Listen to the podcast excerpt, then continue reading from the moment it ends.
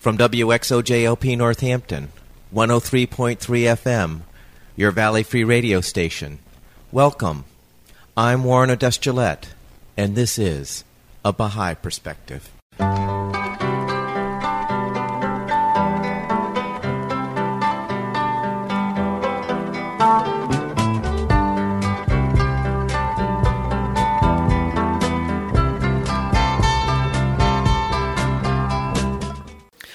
Perspective is a radio program of biographical interviews of people who have either chosen the Baha'i faith as a way of life or who have a relationship with the Baha'i faith. Today, I'm playing a telephone interview with Ray Zimmerman. Ray grew up as an atheist. He explains how he could become a Baha'i from such a perspective. I started the interview by asking Ray where he grew up and what was it like growing up there. I grew up in London, England, in the East End of London, which is the rough part, you might say.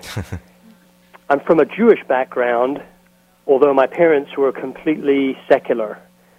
And I did have some religious instruction, but I really wasn't able to understand much about it. Much of it was conducted in Hebrew, so I wasn't really clear on what I was supposed to be learning. As far as uh, my own personal life, I'd say I was a pretty typical cosmopolitan London Jew, which means that uh, I was interested in popular culture, all the things that young uh, teenagers are interested in, in in the metropolis. And as a young adult, I became interested in um, social issues, and I'd say I was kind of on the progressive side, very concerned about world peace, very concerned about problems of racism and sexism uh, and social justice issues in general. And this continued as I became a college student. But I also, uh, as a result of my studies in sociology and philosophy, pretty quickly became an atheist. And of course, times could be difficult in those days, and I really didn't have any spiritual insight or understanding to help me through the difficult times. And I have to say, I made a lot of mistakes as a younger person. Like what kind of mistakes? Well, you know, I was part of the counterculture, mm-hmm. so the usual drugs, know, drugs, loud music, uh, uh, staying up too late, right. uh, generally misbehaving, and right. uh, hanging around uh, increasingly with the wrong kinds of people. So I definitely had my fair share of problems in that area, and I, I do feel today, looking back, that I lacked any kind of real insight or maturity as far as what's important in life, although I have to give myself some credit because I was very passionately concerned about social justice. And so, how early on were you interested in social ish- social justice issues? I'd say starting around the age of 16 when I took my first sociology course, and I had some community college instructors that, in addition to teaching me the fundamentals of uh, the, the science of sociology, also themselves were interested in social justice issues, and so they included uh, materials about uh, gender disparities, social class disparities, problems relating to ethnic minorities and their the bias against them in British culture. And of course, England is a post-colonial society, so we had over there a long history of British colonial domination of what used to be colonies and are now parts of the British Commonwealth. And so there was plenty of history there and plenty of contemporary social problems for me to notice and be aware of. And of course, I was going to college with a very diverse and multicultural group of people who, uh, like myself, were living in the East End of London and struggling with issues of poverty and uh, just some of the difficulties they were facing because, you know, for example, there were lots of uh, Jamaican uh, students or students whose parents had been born in Jamaica who were attending my college. And so I became interested in Caribbean music, reggae, ska, as well as uh, rock music, and definitely part of the counterculture. And I think that there were some things that were very positive about that for me. But then on the other hand, as we know, both from English, recent English history, but also recent American history, that there was also a dark side, a shadow side to the counterculture that uh, a lot of people uh, were victim to, and I guess I was one of them. And so, how did this interest in social justice translate itself into things that you did when you were 16, 17, 18? Well, there are a number of uh, large scale popular movements in England around that time, which would have been very early 80s, late 70s, early 80s. For example, there was the campaign for nuclear disarmament, so I was involved in that and participated in some of their large scale protests and marches. Uh, there was also uh, an organization called Rock Against Racism, and they had uh, these very large festival like concerts in some of the bigger parks in London. And I would go to those concerts with my friends, and of course, all these great English rock groups would be there, uh, lots of uh, reggae bands would be there, all kinds of really exciting performers. You know, I was involved in whatever was going on. If there was some kind of protest going on, I would try to be involved in it somehow. Looking back, I feel as though uh, I was anti lots of things, but I didn't really have anything very coherent before. That's something that I think, you know, today as a member of the Baha'i faith, I, I feel that I've discovered, something that I can be in favor of rather than always having to be against so many other problems and injustices. I'm still concerned about those, but I do feel like I have a very positive agenda in my life now that's very constructive and helpful. Where did you go to college? Uh, well, I was uh, at a local community college in the East End for a year. Then I spent a year at Sussex University and dropped out, uh, largely because of personal problems I was having. So I did one year of college in England and then I spent about three years in a kind of doldrums where I was working various jobs, filing, and just doing clerical work, you know, whenever I was able to. And finally, uh, my parents decided that they, if they were going to have a chance in terms of an economic future, that they wanted to uh, emigrate to the U.S. And so my parents in 1983 moved to Dallas, Texas, and I joined them shortly afterwards. And that was really the beginning of a, a whole new way of life for me. So, what was your situation economically in uh, London that took your family to that situation? Well, you know, in the early 80s, uh, there was a very, very deep and dark recession, similar to what we're going through now, actually. This is this current recession that we're going through is actually bringing back some bad memories for me and I guess for my family too. And so my father, who uh, had been a community college professor for pretty much all of his career, was forced to retire early because of a very uh, deep wave of cuts to public education. And so he basically was out of work. My mom was working for a Texas bank uh, as a, uh, I guess they would say today, an administrative assistant. In those days, they would call her an executive secretary. And she was able to transfer from London over to Dallas, Texas, which was obviously very exciting for my parents. Uh, I was just doing miscellaneous temporary uh, clerical work and at other times basically being on the dole, living cheap, you know, broke most of the time. So uh, I managed, but uh, obviously it was a great opportunity for us as a family to be able to move to the States. Although I must say that I continue to be very conscious about racial disparities here in the U.S. and uh, learned a lot as a college student in America about the history of race and uh, racial identity, racial discrimination, segregation here in the U.S. So I've continued to have an interest in this uh, area of what Baha'is refer to as race unity, I think, in a very positive way. And so I came to the U.S.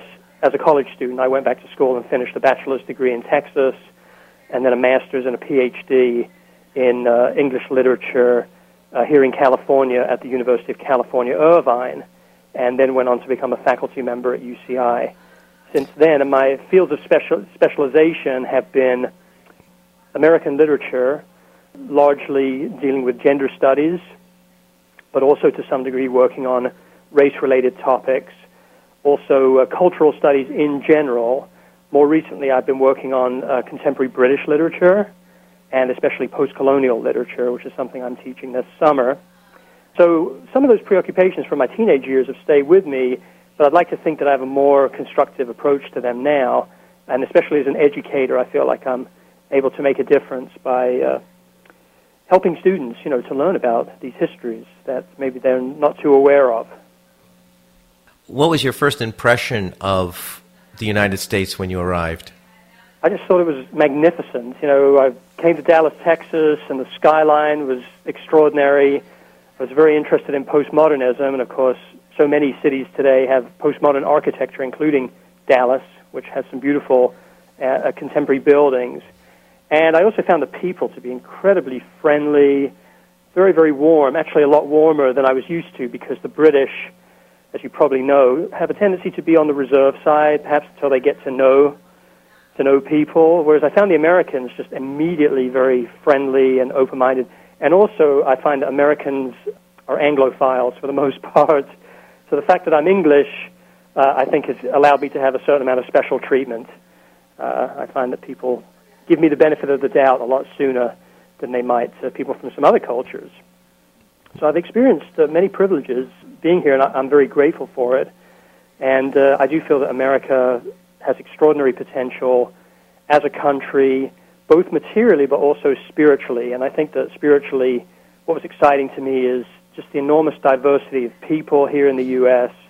and the possibilities for cross cultural learning and cooperation and understanding. And again, this is something that's become increasingly important to me as a member of the Baha'i Faith since we value unity through diversity so much, respecting different cultures and at the same time looking for points of common ground. So I think America is just a, an incredible experiment, really, in uh, cross-cultural understanding. And uh, sometimes it's been more successful than others, and I, but I'm very optimistic about the future you really turned your college career around after moving to the United States and Texas. How did that happen? Well, I think it had to do largely with getting away from a peer group that was pretty self destructive. That was one thing that was helpful. I owe a lot to my parents because I moved back in with them at the age of about 20 or 21, I suppose, when by rights I probably should have been finishing up at school in England and getting my first job. So my parents supported me and uh, enabled me to go back to school. And then another thing that was helpful for me was during the years when I was in those doldrums uh, working various jobs, I continued to read a lot. And uh, I was very interested in contemporary culture, so I read a lot of cultural criticism. I continued to read a lot of contemporary literature. I was excited about literary criticism of various kinds. So even though I wasn't officially a student, I guess I was acting like one in my own unique way and just reading things that I found personally interesting. I read a lot about art. Again, I was quite interested in the whole phenomenon of postmodernism and postmodernity. So I was reading theory, reading literature, learning about culture. And so when I did go back to school, in some respects I was ahead of other students because I've been doing all of this reading and, and thinking so much about culture, about society, about politics. And so I felt that when I came back to school, I, I had a very um, keen sense of what I wanted to accomplish. I really wanted to become an educator. I had goals. I had a lot of theoretical background, and so I think that my college professors in, in uh, Texas were a little bit startled when I showed up because I was an atypical student, and it was a very exciting time for me, and I felt like I had something to prove, having done so poorly previously, and that's what I did. Was I proved myself as somebody that could be taken seriously uh, in the field of academia and could be taken seriously as a writer and as a thinker. My plan was to go on and get a PhD, and, and I'm very grateful to say I was able to accomplish that. It's probably the hardest thing I've ever done. It feels a little bit like having climbed Mount Everest, but something I'm proud of, and it's opened up many opportunities for me to be an educator, which was a dream of mine. Did you remain an atheist after you left college in London and when you came to the United States and Texas? Yeah, I was definitely uh, a full-on atheist. I wasn't agnostic. Uh, in other words, I didn't believe that you know, well, maybe there's a God and maybe there isn't, but I'm just not sure. I was strongly convinced that there was no God, no afterlife, no angels, uh, no soul. Uh, that religion essentially was a narrative, just a construct, something that had been invented in earlier times when people didn't really have the same sophistication that cultures might have today. I guess I felt that maybe science had some possibilities in terms of explanatory power. It was very influenced by the social sciences. And so, yeah, I, I really looked down on religion as kind of an archaic set of narratives that probably would, should be abandoned and actually seemed very destructive to me, you know, a cause of war, a cause of conflict, a cause of misunderstanding and violence. So I was very anti-religious, but what changed for me was, uh, as a college student in Texas, I fell in love with hmm. a young lady who had recently become a member of the Baha'i faith, And uh, what I discovered, uh, my wife, uh, whose name is Becky, Becky Bourgeois, funnily enough, uh, was that uh, I would talk to Becky about these social justice issues that I was so concerned about. I would talk about discrimination and violence against women. And she would say, oh, this is something that the Baha'is also are very concerned about. And we're working for the equality between women and men and also the harmony between women and men. And this was a new idea because I always thought of everything in terms of conflict theory, that if you have some kind of discrimination, that there's going to have to be a battle, essentially. There's going to be an adversarial conflict to um, resolve it. And this idea that somehow there could be harmony between women and men just seemed immediately appealing to me. And similarly, I would talk to her about racism and how we needed to be anti racist and root out racism wherever we could find it, critique it, analyze it, expose it. And she would say, well, you know, the Baha'is are very concerned about racism too, and we're working for race unity.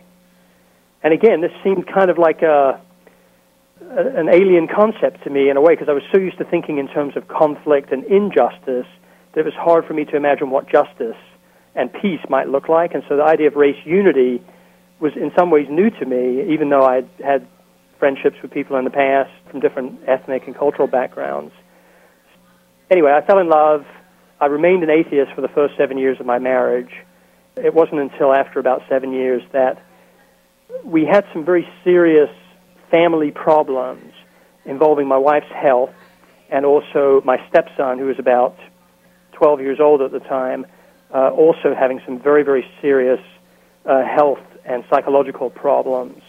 And so it was really a terrible test to my own ability to function in the world to have to go through these difficulties where basically both my wife and my son became disabled at the same time. And I was unable really to cope with it. I had no resources. My whole outlook really had to do with this materialist view that if there was a problem that you could just solve it. And where these problems were insoluble, that was the point at which my belief system just seemed to become inadequate and to shatter. And so I was having a lot of trouble myself and spending time in therapy trying to cope with these difficulties. And I noticed that my wife was just doing so much better than me, even though she was the one who had become seriously ill. And I would ask her, I'd say, Well, what is it that you're doing that is working for you that I'm not doing? You know, what should I do? And she said, Well, I'm just using a lot of prayer. So it was at that time I decided that I would be willing to try experimenting with prayer, even though I didn't really believe in it and didn't believe in God. Uh, it just seemed like a kind of an absurd idea in a way to even try to use prayer. But uh, I went ahead and I did say some prayers. And to cut a long story short, I just had some incredibly profound and I would say ecstatic experiences. I'd be very interested in knowing what some of those profound experiences. Were. Okay, well, thank you for asking. So, just to give you a little context, my son was placed in a, a psychiatric hospital in another state. And my wife would visit him, and I'd find myself alone, struggling to work on my doctoral dissertation, uh, feeling completely overwhelmed and just unable to cope with really what was a lot of trauma uh, for me and my family. And so one day, for example, I just decided to sit in my room and say a very short prayer from one of the Baha'i prayer books. It was just a short prayer asking to God to refresh and gladden my spirit and purify my spirit and illumine my powers and to make me a happy and joyful being. So I said this prayer, which is a very well-known prayer to all the Baha'is. Would you mind reciting it? Not at all. The full prayer is as follows. O God, refresh and gladden my spirit Purify my heart, illumine my powers, I lay all my affairs in thy hand. Thou art my guide and my refuge. I will no longer be sorrowful and grieved. I will be a happy and joyful being. O God, I will no longer be full of anxiety, nor will I let trouble harass me.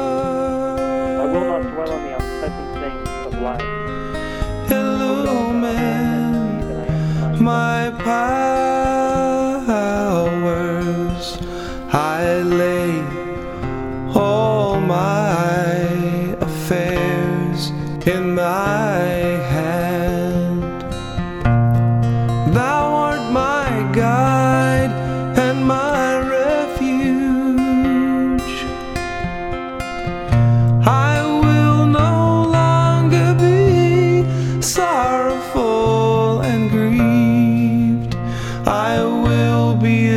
Happy and joyful being. Oh God, I will no longer be full of anxiety, nor will I let trouble harass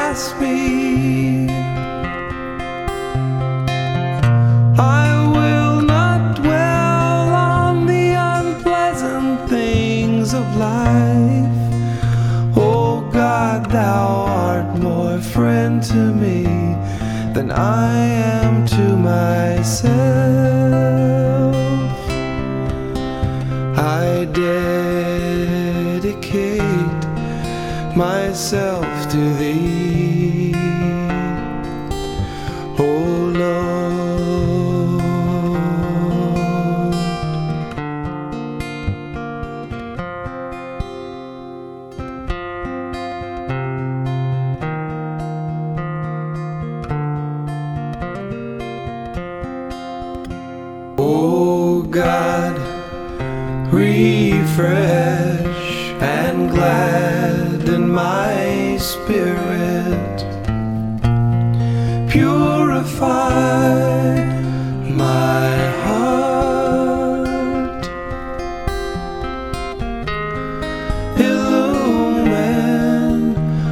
My powers.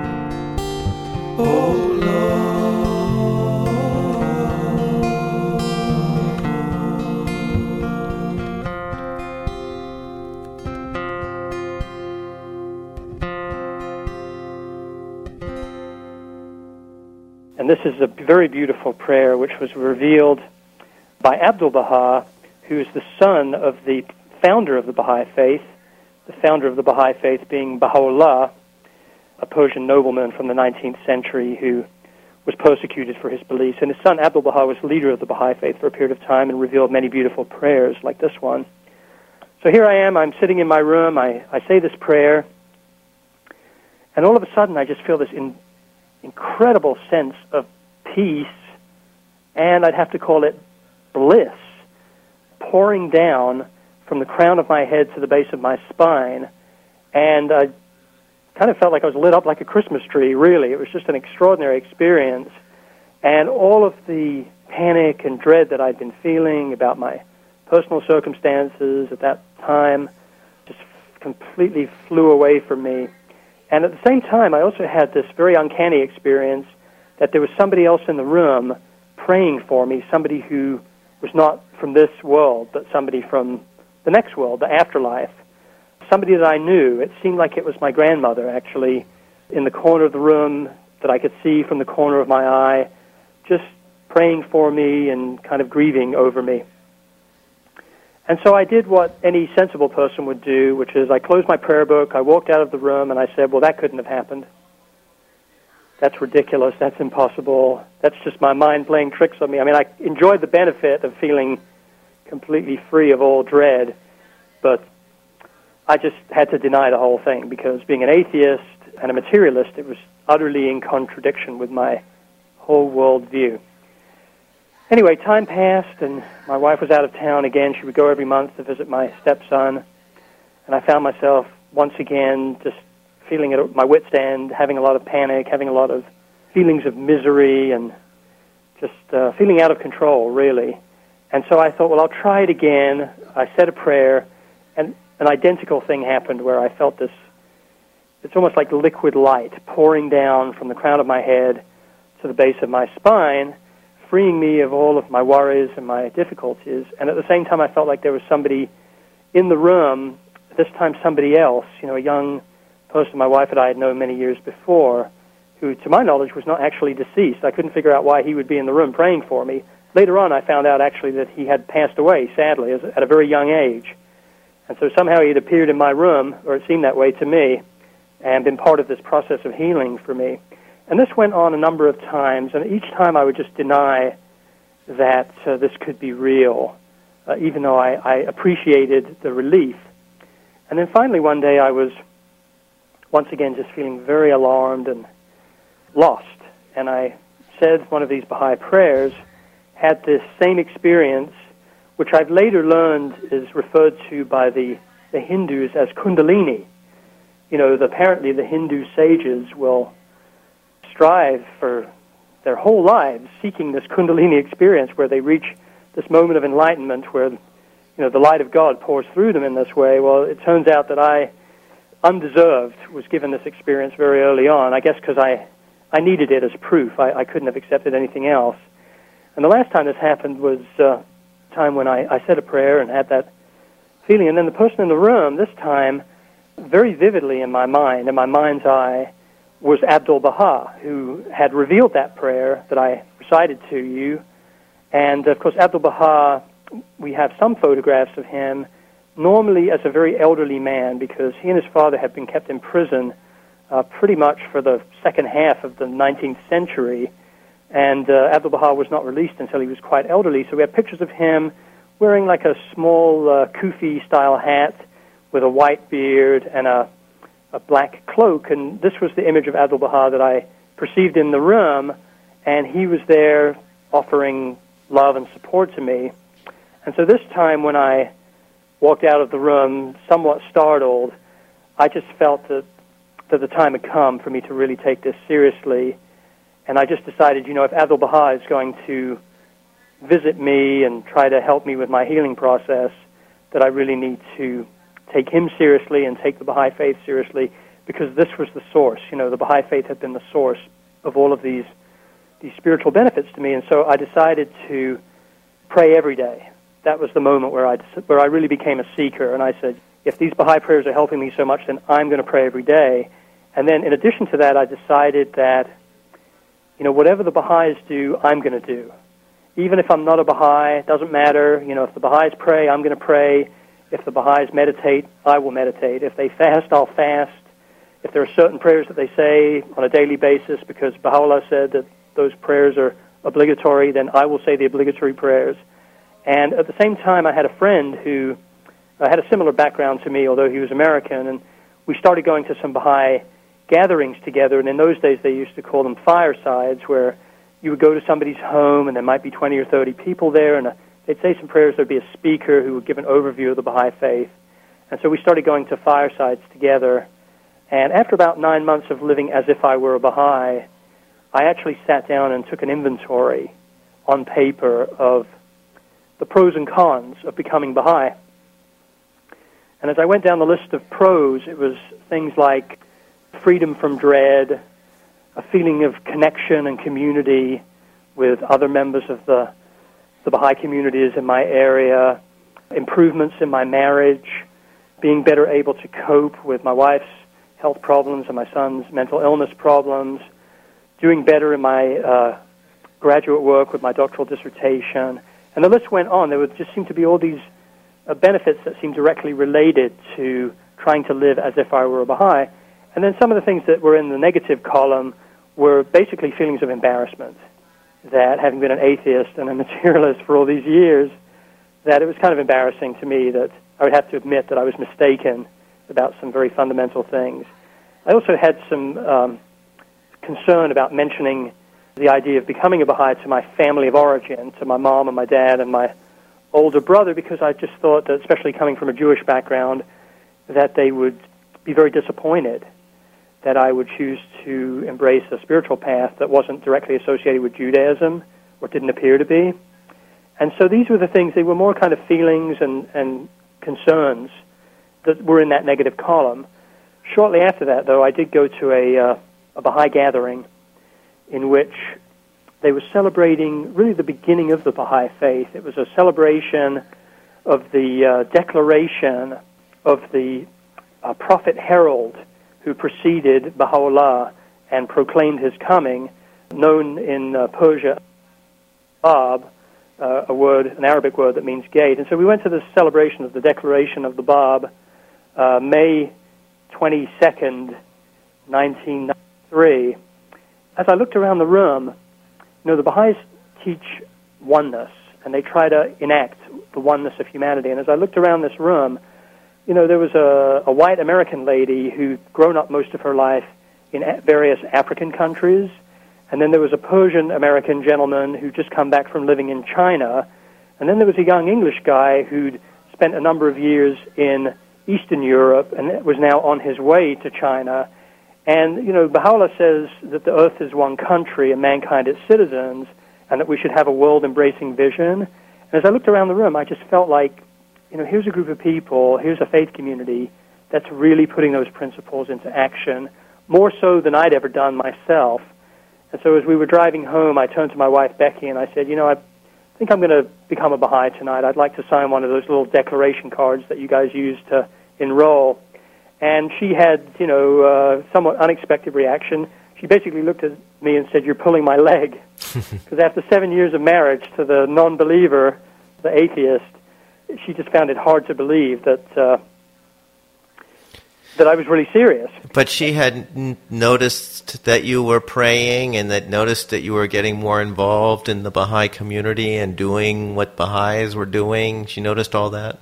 Well, for a long time, I didn't really want to talk to her about it. She had been praying really since we met, even before we were married. She'd been saying a Baha'i prayer for husbands for me, and so she'd been praying for me every single day of her life, you know, since she met me. And at a certain point, actually, I told her to stop because I felt like it was seemed inappropriate for her to be saying a prayer for me when I didn't even believe in God. And so when I first started to experiment with prayer, I kept it secret from her because I was embarrassed about it, and I didn't really let on too much about what was going on. At a certain point, though, I said to her, "You know, I'm going to start going to firesides," and she was quite surprised by that. And I think the lesson for her was both a lesson in being steadfast with her prayer, and at the same time also being detached. Because when I asked her to stop praying, she felt like she needed to abide by that.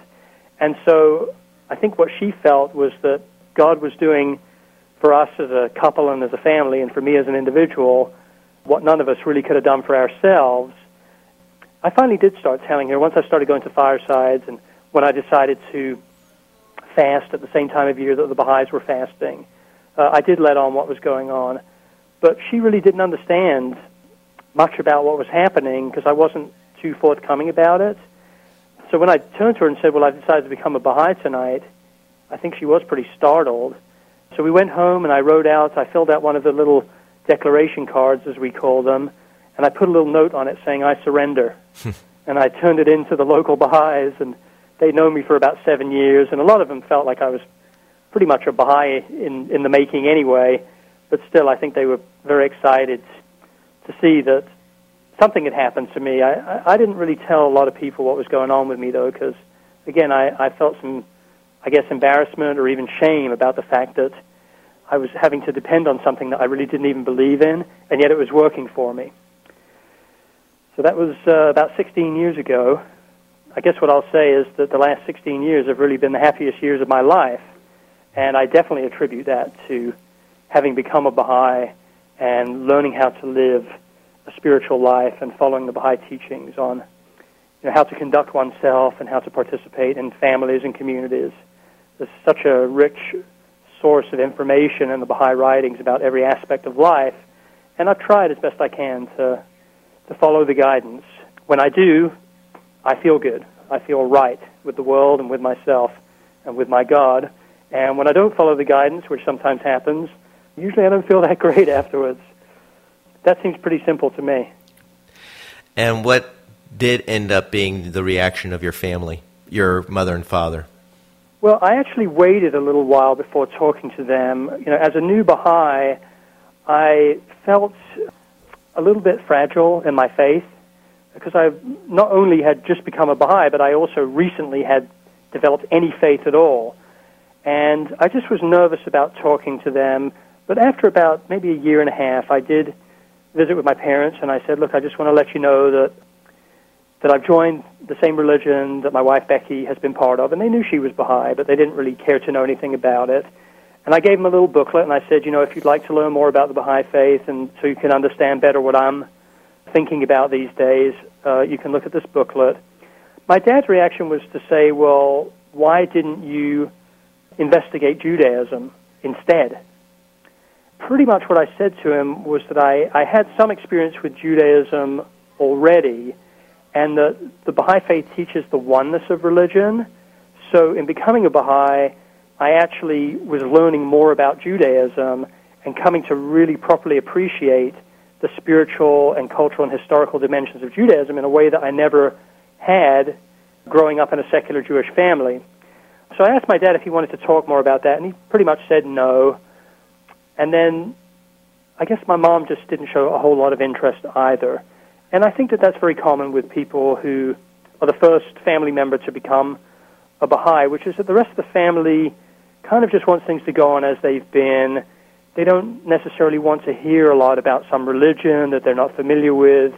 I think people in general, as I've experienced it, uh, a lot of people uh, are actually pretty resistant to uh, new converts spouting at length about their religion that could be off-putting to people. And I remember that I didn't really want people trying to indoctrinate me or trying to convince me of anything or even just talking about religion at length to me. So I was able to just back off and be respectful to my parents. They just it was something they didn't really want to talk about. And it's not that they're against it. And over the years, I think they've just become more and more comfortable with the fact that, you know, this is a big part of my life and they don't feel threatened by it and I don't think they have any feelings of disappointment about it either. They're not active in their own faith community, so I guess they feel that it's just a live and let live kind of issue.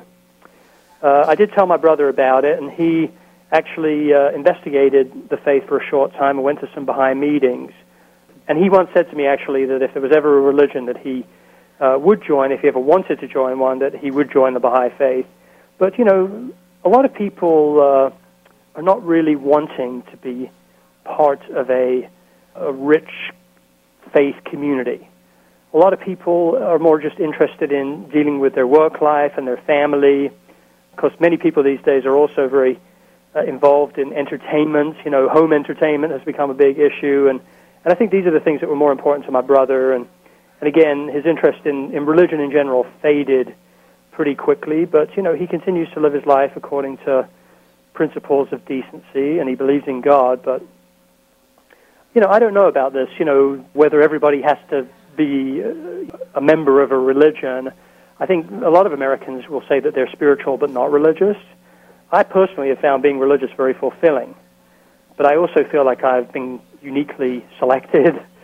Uh, I was called, mm. uh, pretty unwillingly, actually, to become a servant of this faith, and at the same time living a life of service to the Baha'i faith and to humanity in general, which is what the Baha'i Faith asked me to do, has been so fulfilling to me. It's hard for me to imagine why everybody would want to do it, mm-hmm. but I realize that they don't. And I feel that, you know, it's very important for people of faith to respect each other and to re- respect people that don't necessarily declare any faith themselves.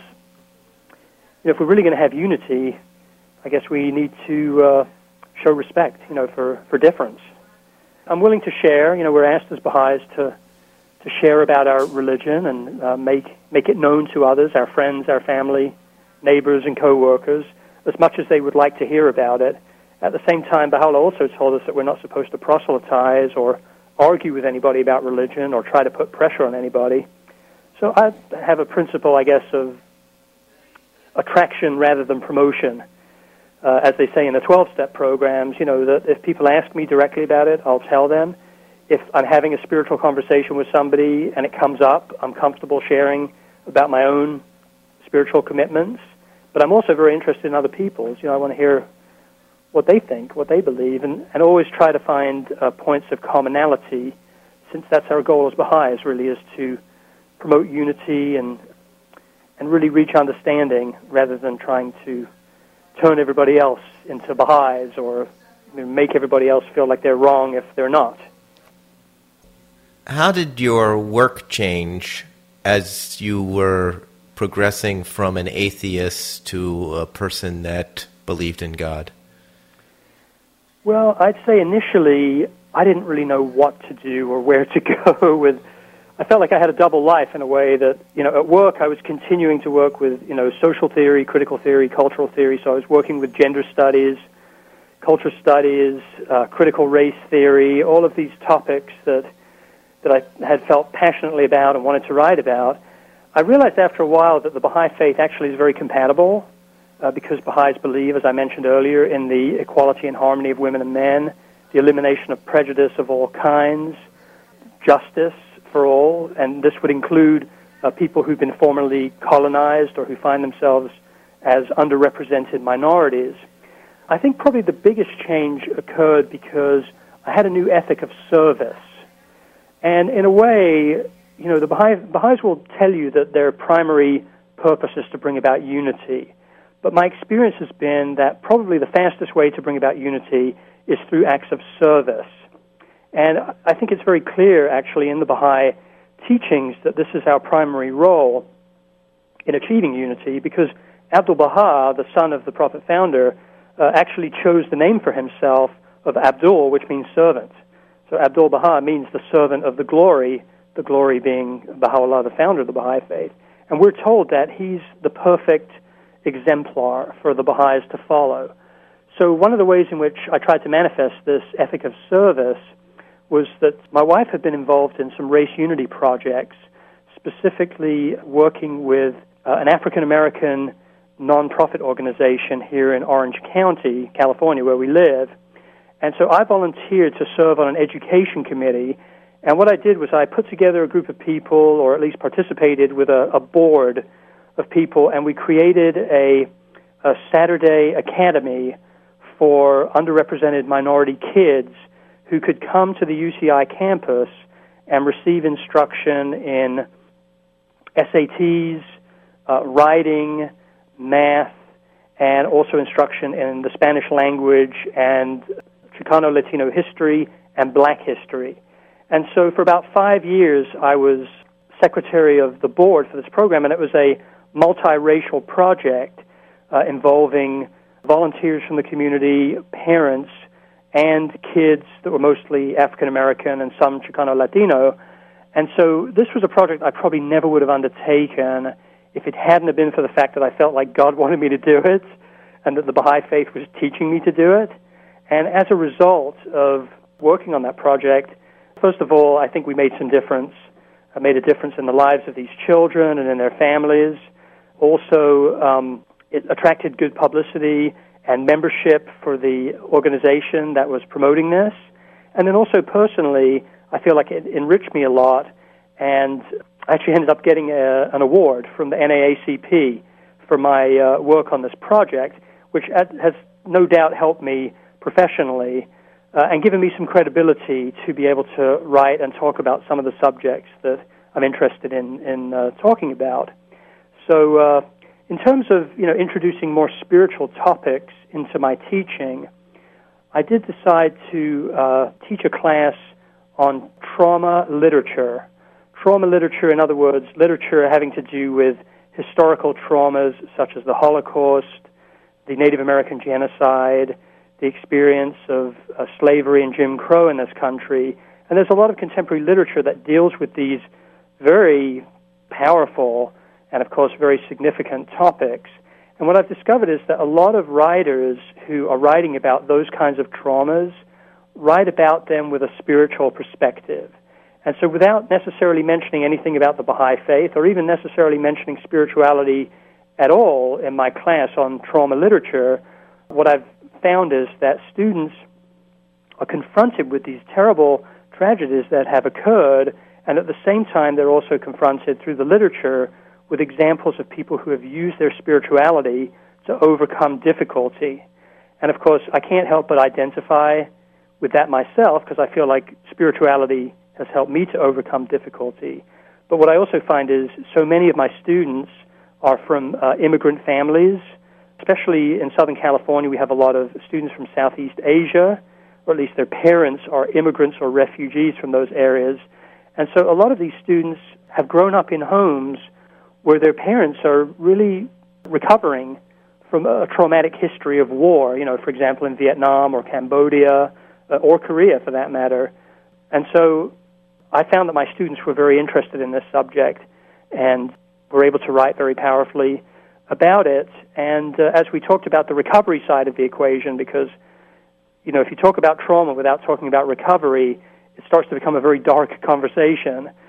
So, um, you know, as my students were writing about the recovery side of the equation, they started to understand that for many of these cultures or communities that have been traumatized, that ultimately there's a need for unity, for collective healing, some kind of identity or identification among people that are healing, even across ethnic communities or across traumatized communities, that there's empathy that can grow from learning about each other's situations, and that also that people will call on spiritual resources like calling on the divine.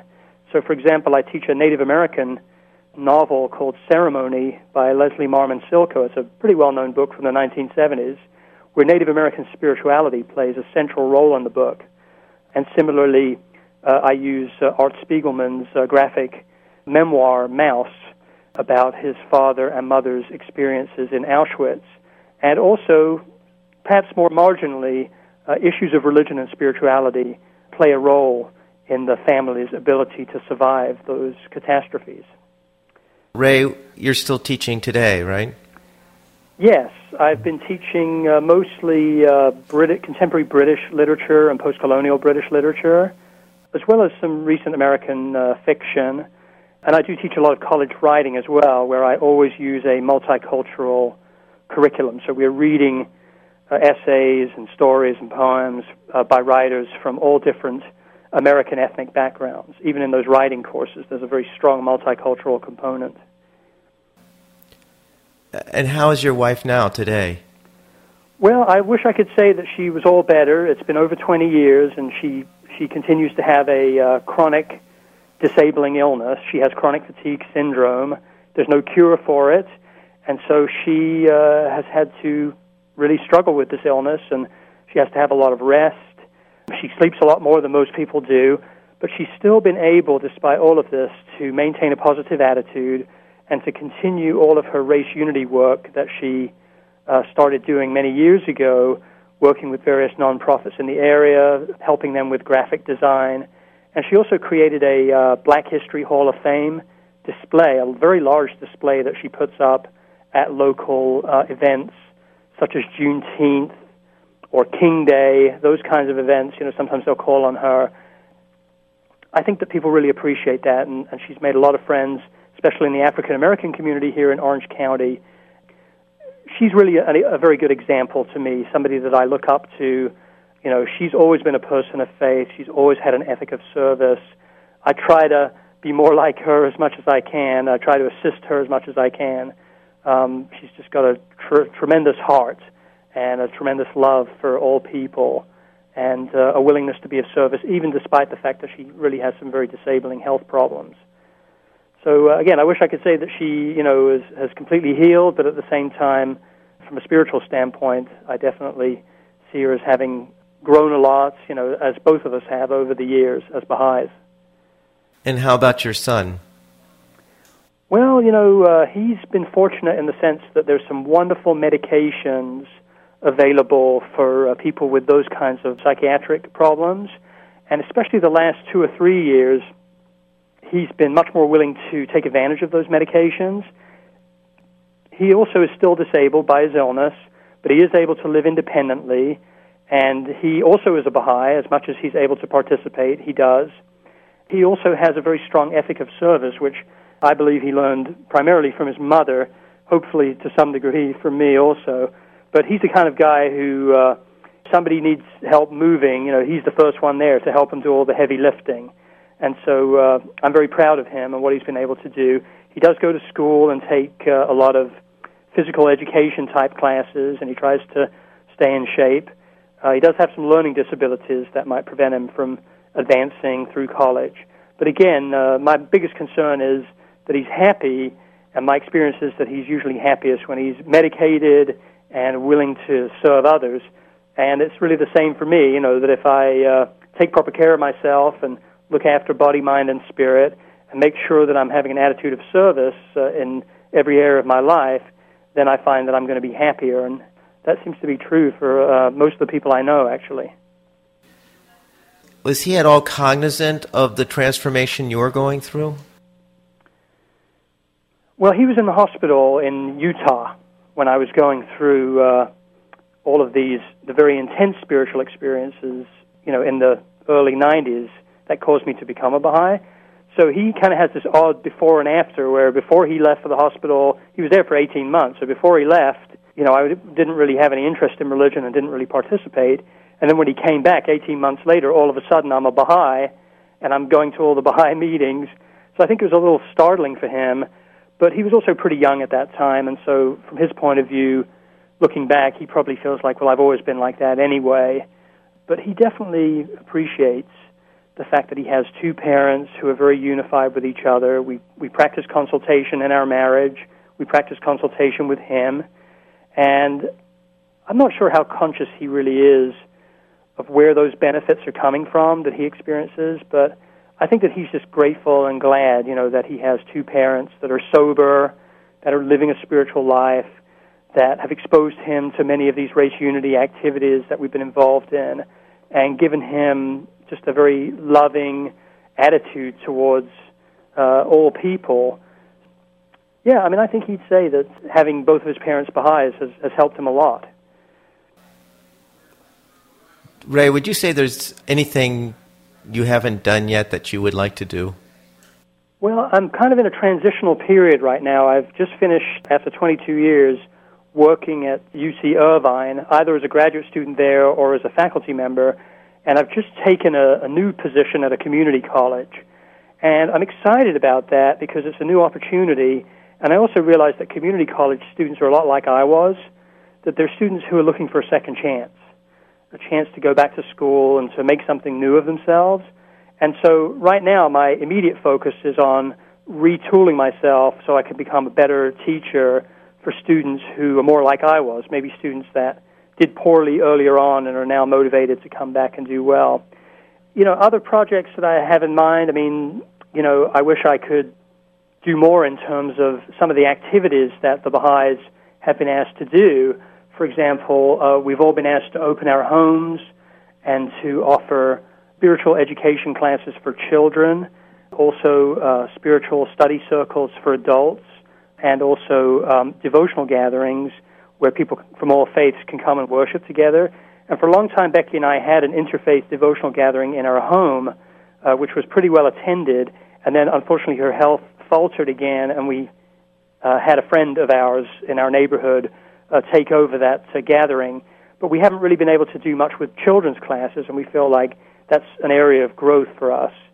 So, as a Baha'i, I feel like there's always more I could do. I'd like to be more involved in some of the race unity activities that we uh, used to do. Sadly, my dad passed away about 18 months ago, and then my wife's health also worsened at that time. So, the last 18 months have been we've been less able to be active in different communities.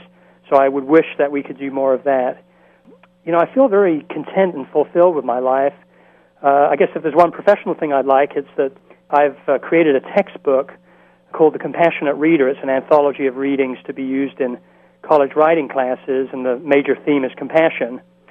Because of the economic climate, that textbook probably won't come out this year, but my hope is that it will come out sometime soon and that maybe uh, instructors around the U.S might wish to use my textbook and uh, promote the principle and the uh, virtue of compassion uh, in their college writing students. But other than that, I guess I'm I'm kind of focused on my new career as a community college instructor and looking forward to learning what that's going to be about and uh, challenging myself to become a better teacher and a better mentor for uh, young students that are trying to put their lives back together the same way I did mine. Ray, thank you so much for telling your story. My pleasure. Thank you so much for inviting me. I hope you enjoyed that interview with Ray Zimmerman, a Baha'i and educator living in California. For a copy of this and other programs, you can go to the website www.abahaiperspective.com. For information specifically on the Baha'i Faith, you can go to the website www.baha'i.org or you can call the toll free number 1 800 22 Unite. I hope you'll join me next time on A Baha'i Perspective.